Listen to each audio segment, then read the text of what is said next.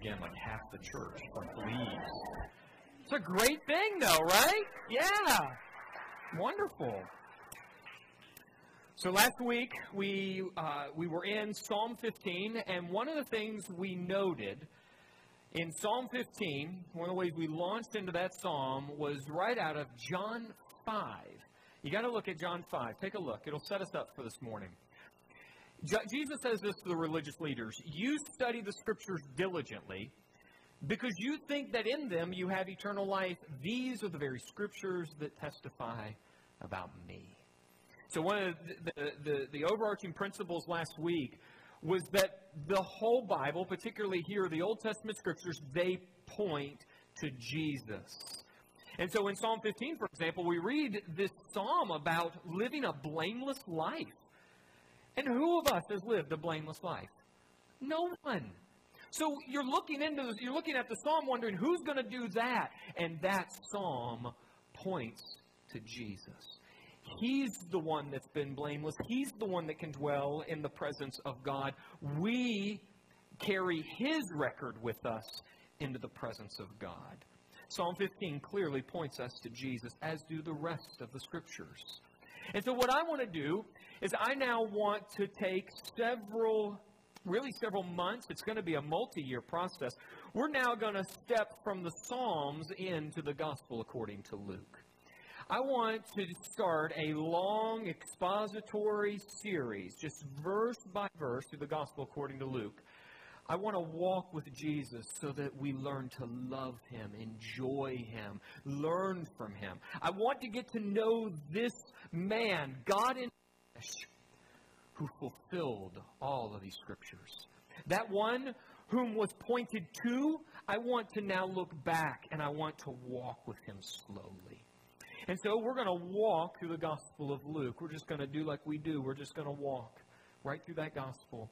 And in the next few months, uh, we'll probably get to a point where we'll say, okay, let's now go back into the Psalms, and then we'll pick up another batch of Psalms. And by the end of it, if you stick with me and I keep living, we will, in, multi- in many years from now, we will have walked through every Psalm in the Bible and we will walk through Luke. And not just through Luke, we're going to pick up his volume 2, because he just didn't write Luke, he wrote Acts. So by 2060, we will have completed this very long series. Some of you are upset because you know you're not going to live that long. I'm so sorry. You'll just have to look down from heaven. All right. Um, so, with that said, let's jump in. Luke chapter 1 and walk with this one who I want to learn to love and enjoy as we walk slowly with him, the one who fulfilled the scriptures.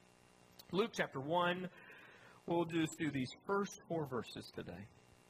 He writes this Many have undertaken to draw up an account of the things that have been fulfilled among us, just as they were handed down to us by those who from the first were eyewitnesses and servants of the word. With this in mind, since I myself have carefully investigated everything from the beginning, I've decided to write an orderly account for you, most excellent Theophilus, so that you may know the certainty of the things you have been taught. Those four verses have something to say to you and me this morning. So let's unpack them. First thing I'm noticing right out of the gate, we'll put it up on the screen. Now, just for those watching online, we have a software issue. We are, cannot show the slides online, and I don't know when this is going to get fixed. I've been messing with it for quite a while. So you just look at me, and everyone else will look at the TV.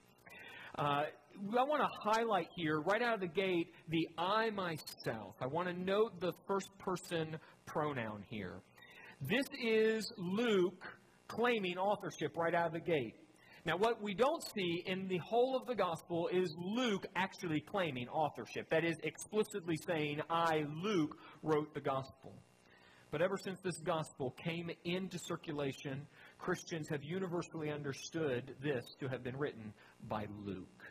So there really is not a, a major debate on who wrote this, this account of the life of Jesus. This is Luke. And we know some things about Luke. We know here that he's writing to someone that at some point in his life, and maybe even currently, has influenced him, this Theophilus. And we don't know exactly who Theophilus is. There's a lot of debate about who this is. Some think this is just a word, it's a name that actually describes a whole community of people.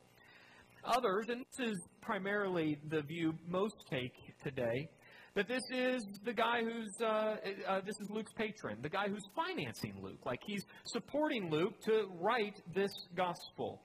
Whatever the case, this Theophilus has influenced Luke, and he's got a reason for writing to this person, although we don't know much more about him. With that said, we know there is another relationship in play that deeply influenced Luke and probably had a lot to do with why we're reading it in the scriptures right now. That person is the Apostle Paul. We know that Luke connected up with the Apostle Paul and spent a lot of time with Paul on his missionary journeys. So let me just give you a review of some of that. Just I just wanted to go ahead and put it on a slide so you can see it. Here are the here are the moments we see Luke with Paul uh, in the book of Acts, and in those places, interesting enough, he uses the first person pronoun we. So in the book of Acts, we see we did something. This is Luke uh, using that pronoun in these moments. So and here are the passages Luke 16, 20, 21, and 27, in all those chapters. We know that he joined Paul on a second, uh, second missionary journey, and he moved from a city called Troas to Philippi with Paul. We know that second in the second um, uh, moment, he re- rejoined Paul on the third missionary journey, Philippi to Jerusalem, and then he stayed with Paul, who was in prison for two years in Caesarea uh, before they went on to Rome. So Paul, uh, Luke spent a lot of time with Paul, and one of the reasons I bring this up is this moment where Luke was with Paul in Caesarea. Now, being imprisoned in the Roman world had varying degrees of intensity. And in this moment in Caesarea, Paul's actually kind of uh, has a lot of freedom as a prisoner because he's being held for trial, but he still could have visitors uh, and he, almost like a house arrest there in uh, Caesarea. And at that moment, in those two years, those most people think are where Paul's doing most of his research. So you can imagine this guy he spent a lot of time with, he's in prison, and then he's hanging out with the guy in prison. And along the way, Luke then travels out into the region. Because Caesarea is in the same region where Jesus would have done his work while on earth. And Luke takes stints, these trips into the region, and he begins, like an investigative journalist, to interview people when you saw Jesus, when he healed you, when you heard that teaching, when you saw him in that city. And he begins to compile a massive amount of evidence or really source material to be able to write the account. So the reason Caesarea is important, this moment when he's with Paul, is not only is Paul teaching Luke about Jesus, and Luke is hearing these sermons that Paul gives in all these different cities, but Luke has a moment to actually go and do the investigative journalism. And then he takes that and he begins to craft what we have as the gospel according to Luke. Now, it's not just that he just talked to eyewitnesses years later after the resurrection of Jesus. I mean, not to mention, Luke heard the gospel. That is, he heard the message of Christ from people who were eyewitnesses. I mean, when the message came to Luke, before he was ever a believer, the people speaking to him were eyewitnesses of Christ. He notes that right here. Just let's pick it up. Let's go back into the passage. Um, that's where he says he uh, carefully investigated everything from the beginning. And then we'll go, go to the next one. They were handed down to us by those who from the first were eyewitnesses and servants of the word. Uh, of the word. So Luke not only like goes and meets new people, the very people that preached the gospel to him knew Jesus. So that just adds a layer of source material to write the account of Jesus. And Luke's also just very honest because he even starts the whole thing by noting there have been people that have already written down parts of the life of Jesus. Note how he begins. We'll just take another section of this passage. He says this.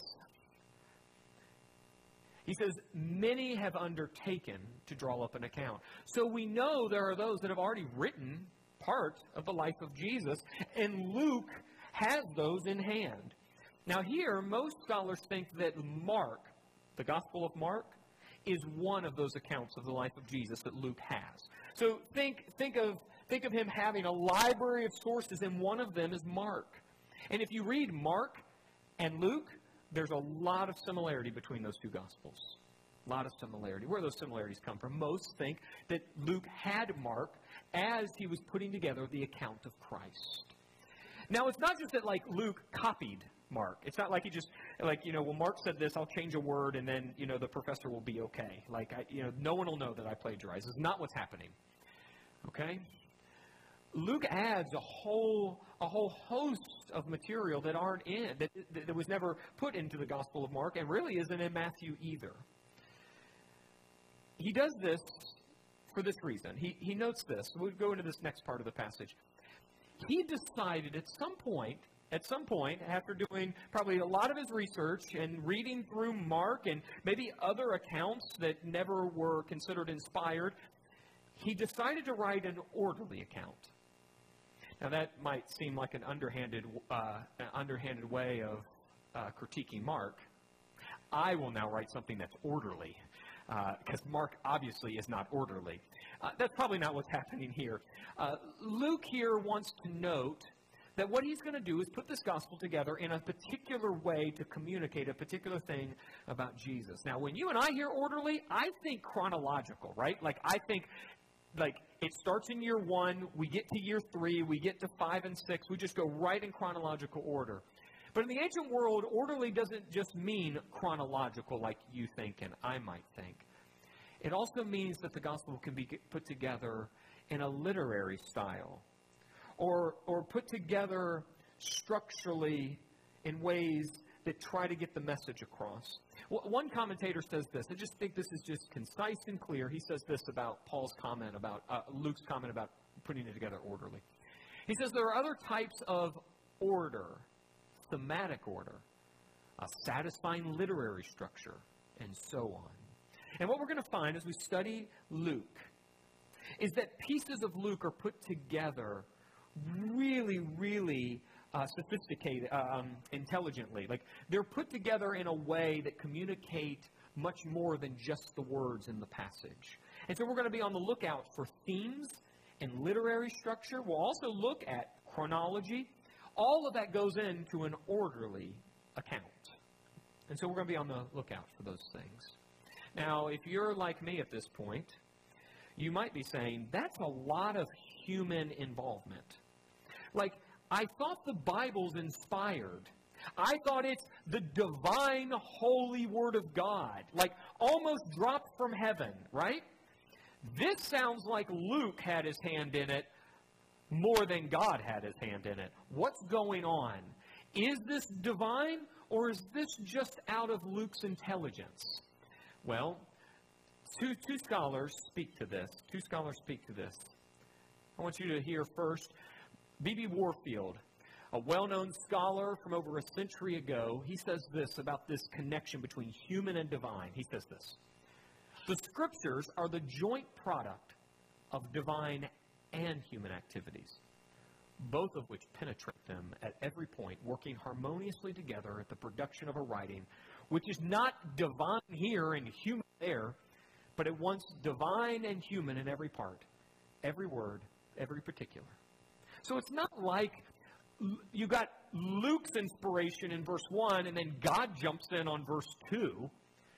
All of it's inspired and God weaves together human personality and his holy inspiration, and they come together so that Luke could do work on his side of the equation, but God, no doubt, is inspiring it so that we know it is the infallible Word of God. You can root your life in it, you can stand on it, it'll stay with you until you go to the end of your life. It is inspired, but it always has human personality woven into it. God does not remove tone and personality and word choice. A more recent pastor scholar, John MacArthur, he had this to say on the same point. Thought it so good, we got to read it. The process of inspiration never bypasses or overrides the personalities, vocabularies, and styles of the human authors of Scripture.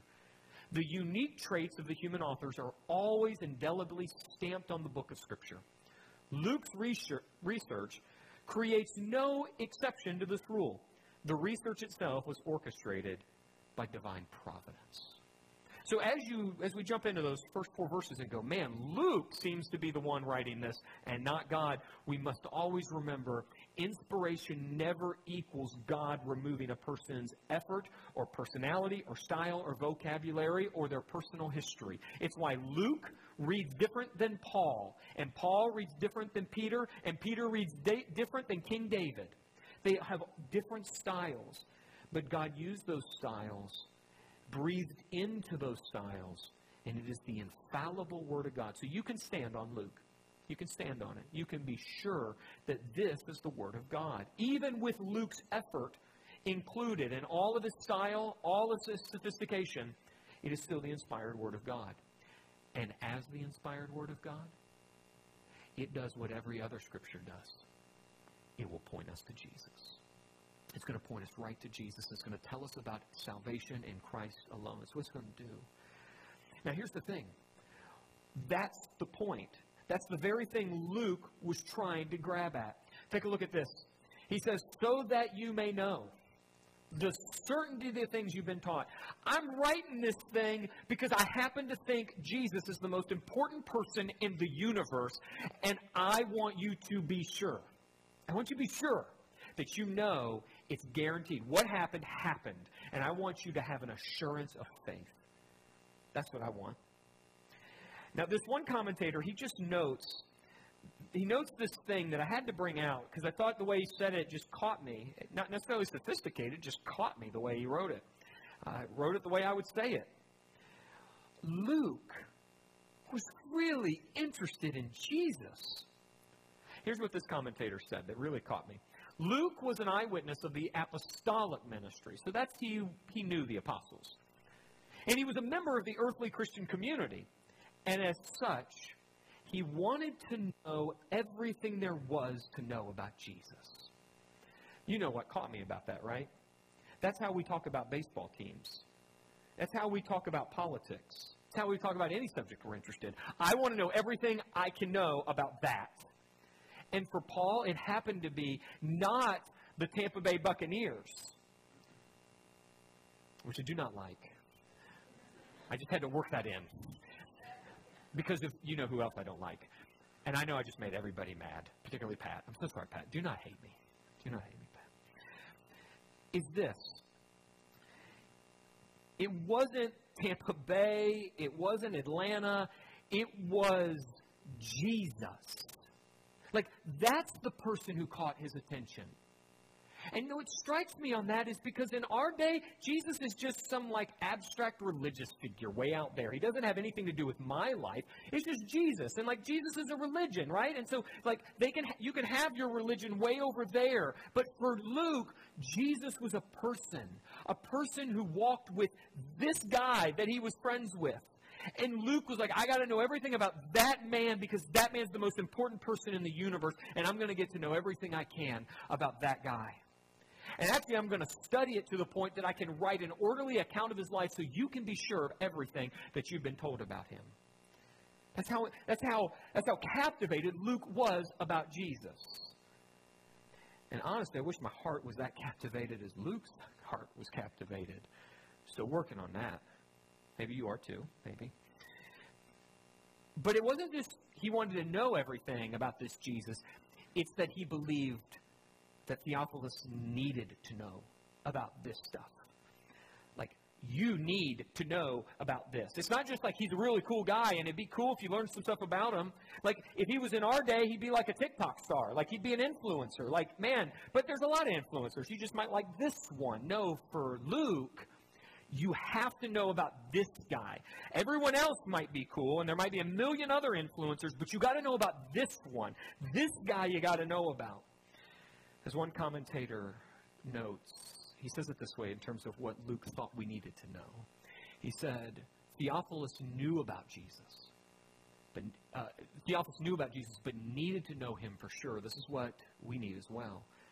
And the salvation that comes through faith in him, we need to know what Jesus accomplished. We need to know the perfection of his virgin birth, the obedience of his sinless life, the wisdom of, his profound teaching, the power of his divine miracles. We need to know these things because they prove that he is the Son of God. And we need to know what Jesus did to save us from the wrath of God.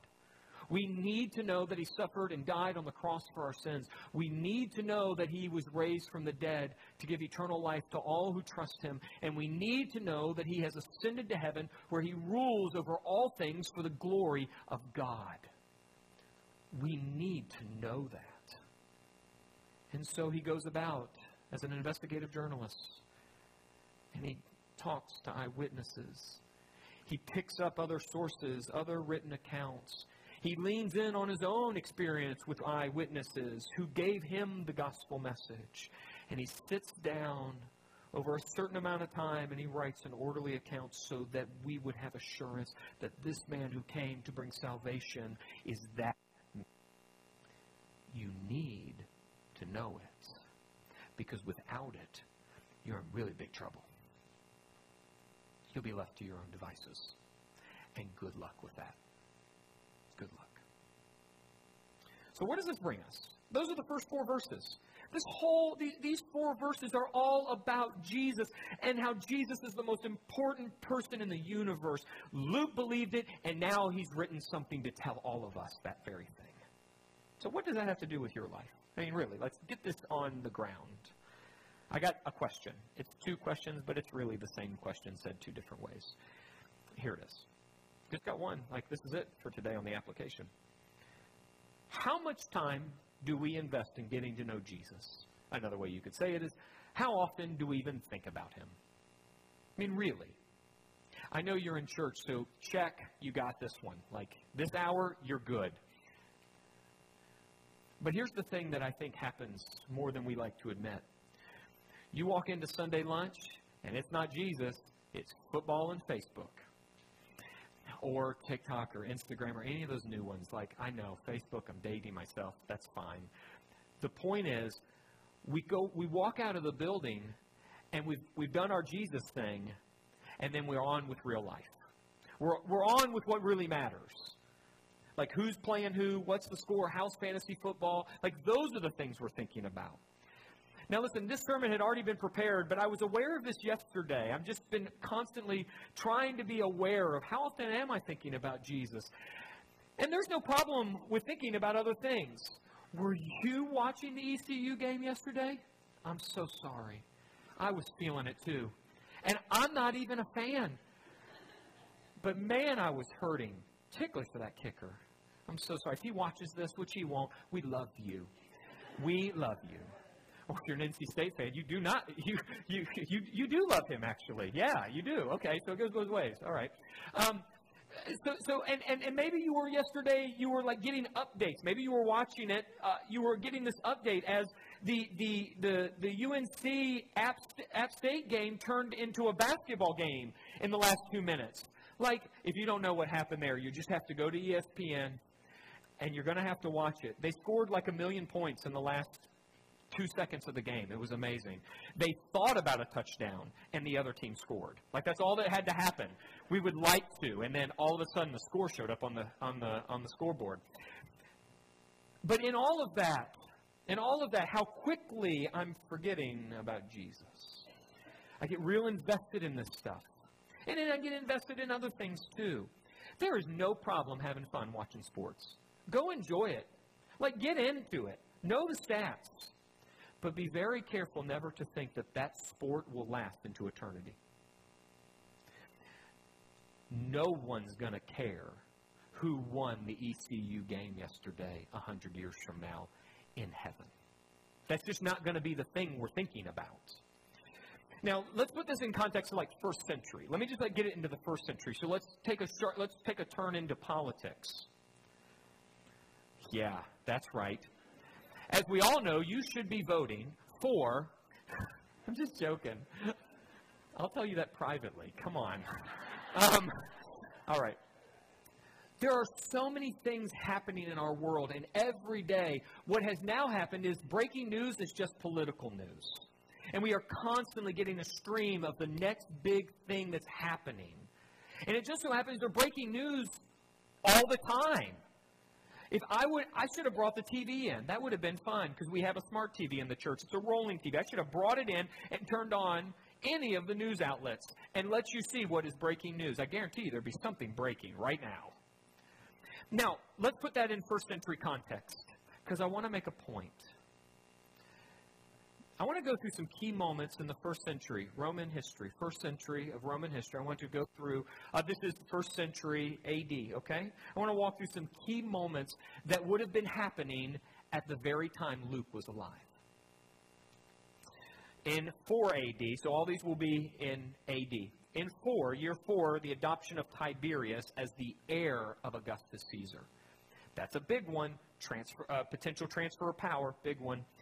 Then in 14 was the death of Emperor Augustus and the ascension of Emperor Tiberius. That's a big moment.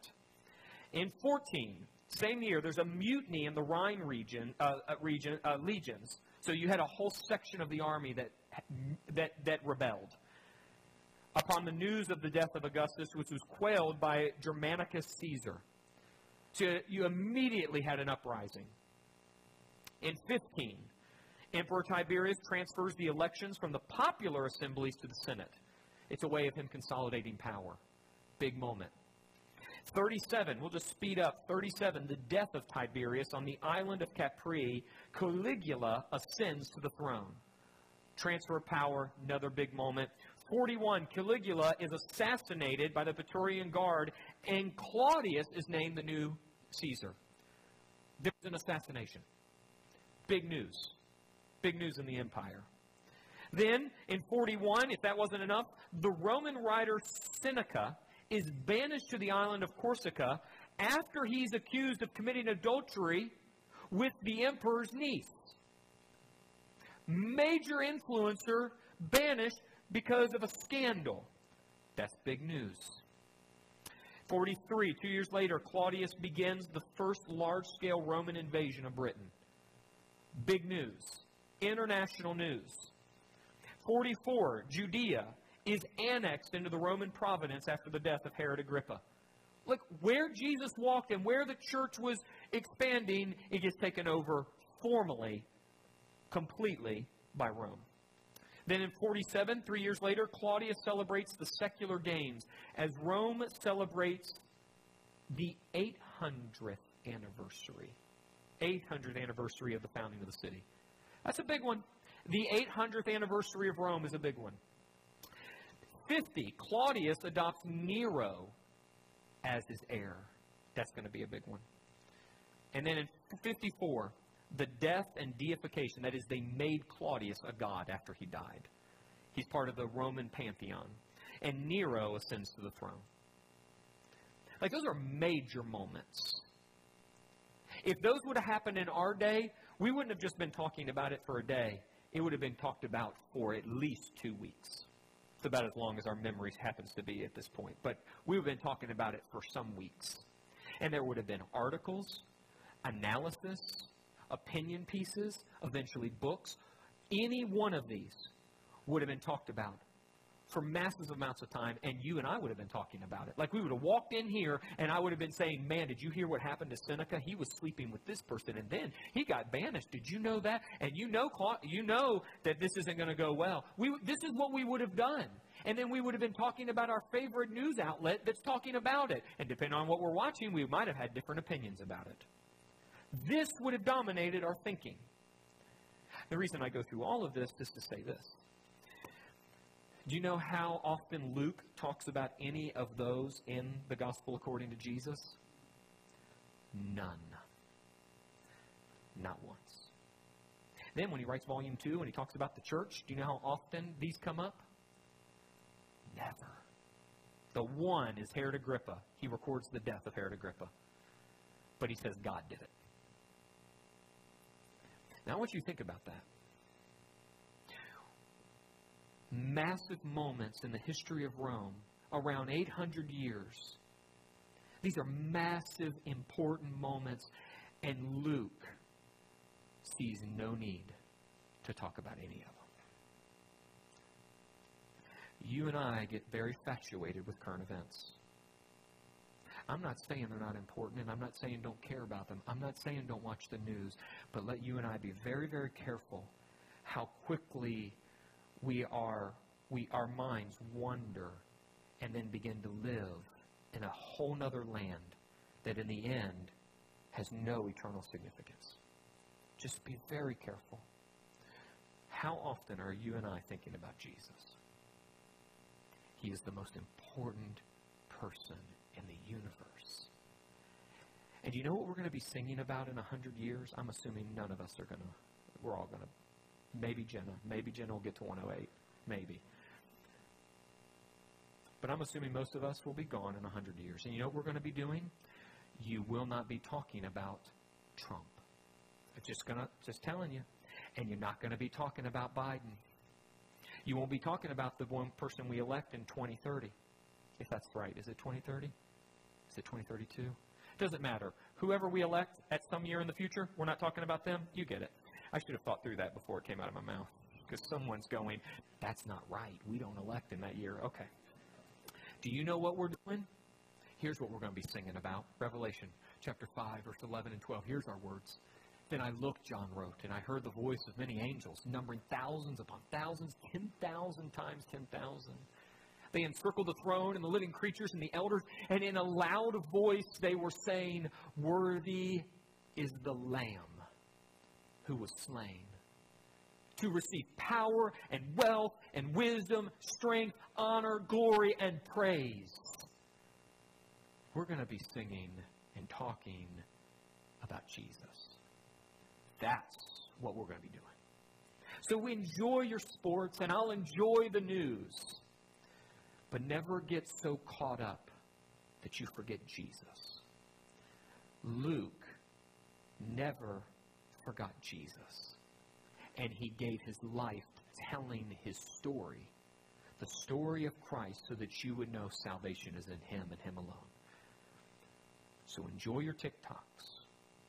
Not really. I'm not a fan. But if you have to, enjoy your Facebook and Instagram. Enjoy your ESPN. But don't get so ensnared that you forget about the one who gives salvation alone, who actually changes your ordinary life so that you can be a person of love and patience and kindness and you can know who you are because you know him. Next step. Got a next step.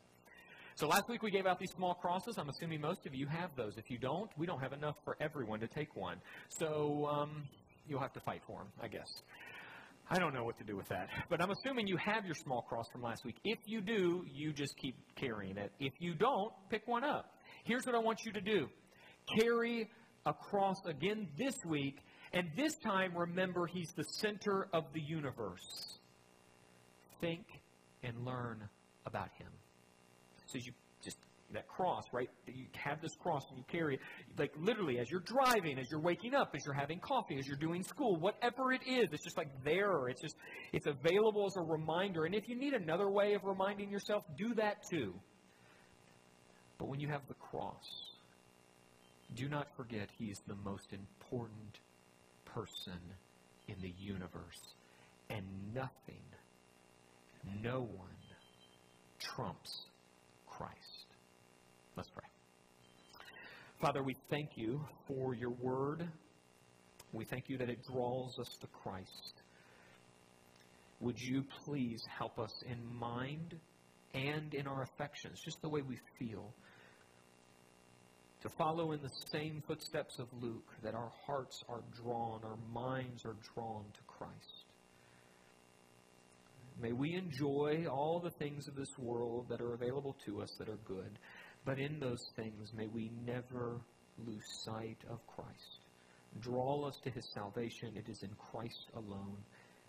When I wake up, when I have coffee, when I watch TV, when I do yard work, and when I just hang out with friends.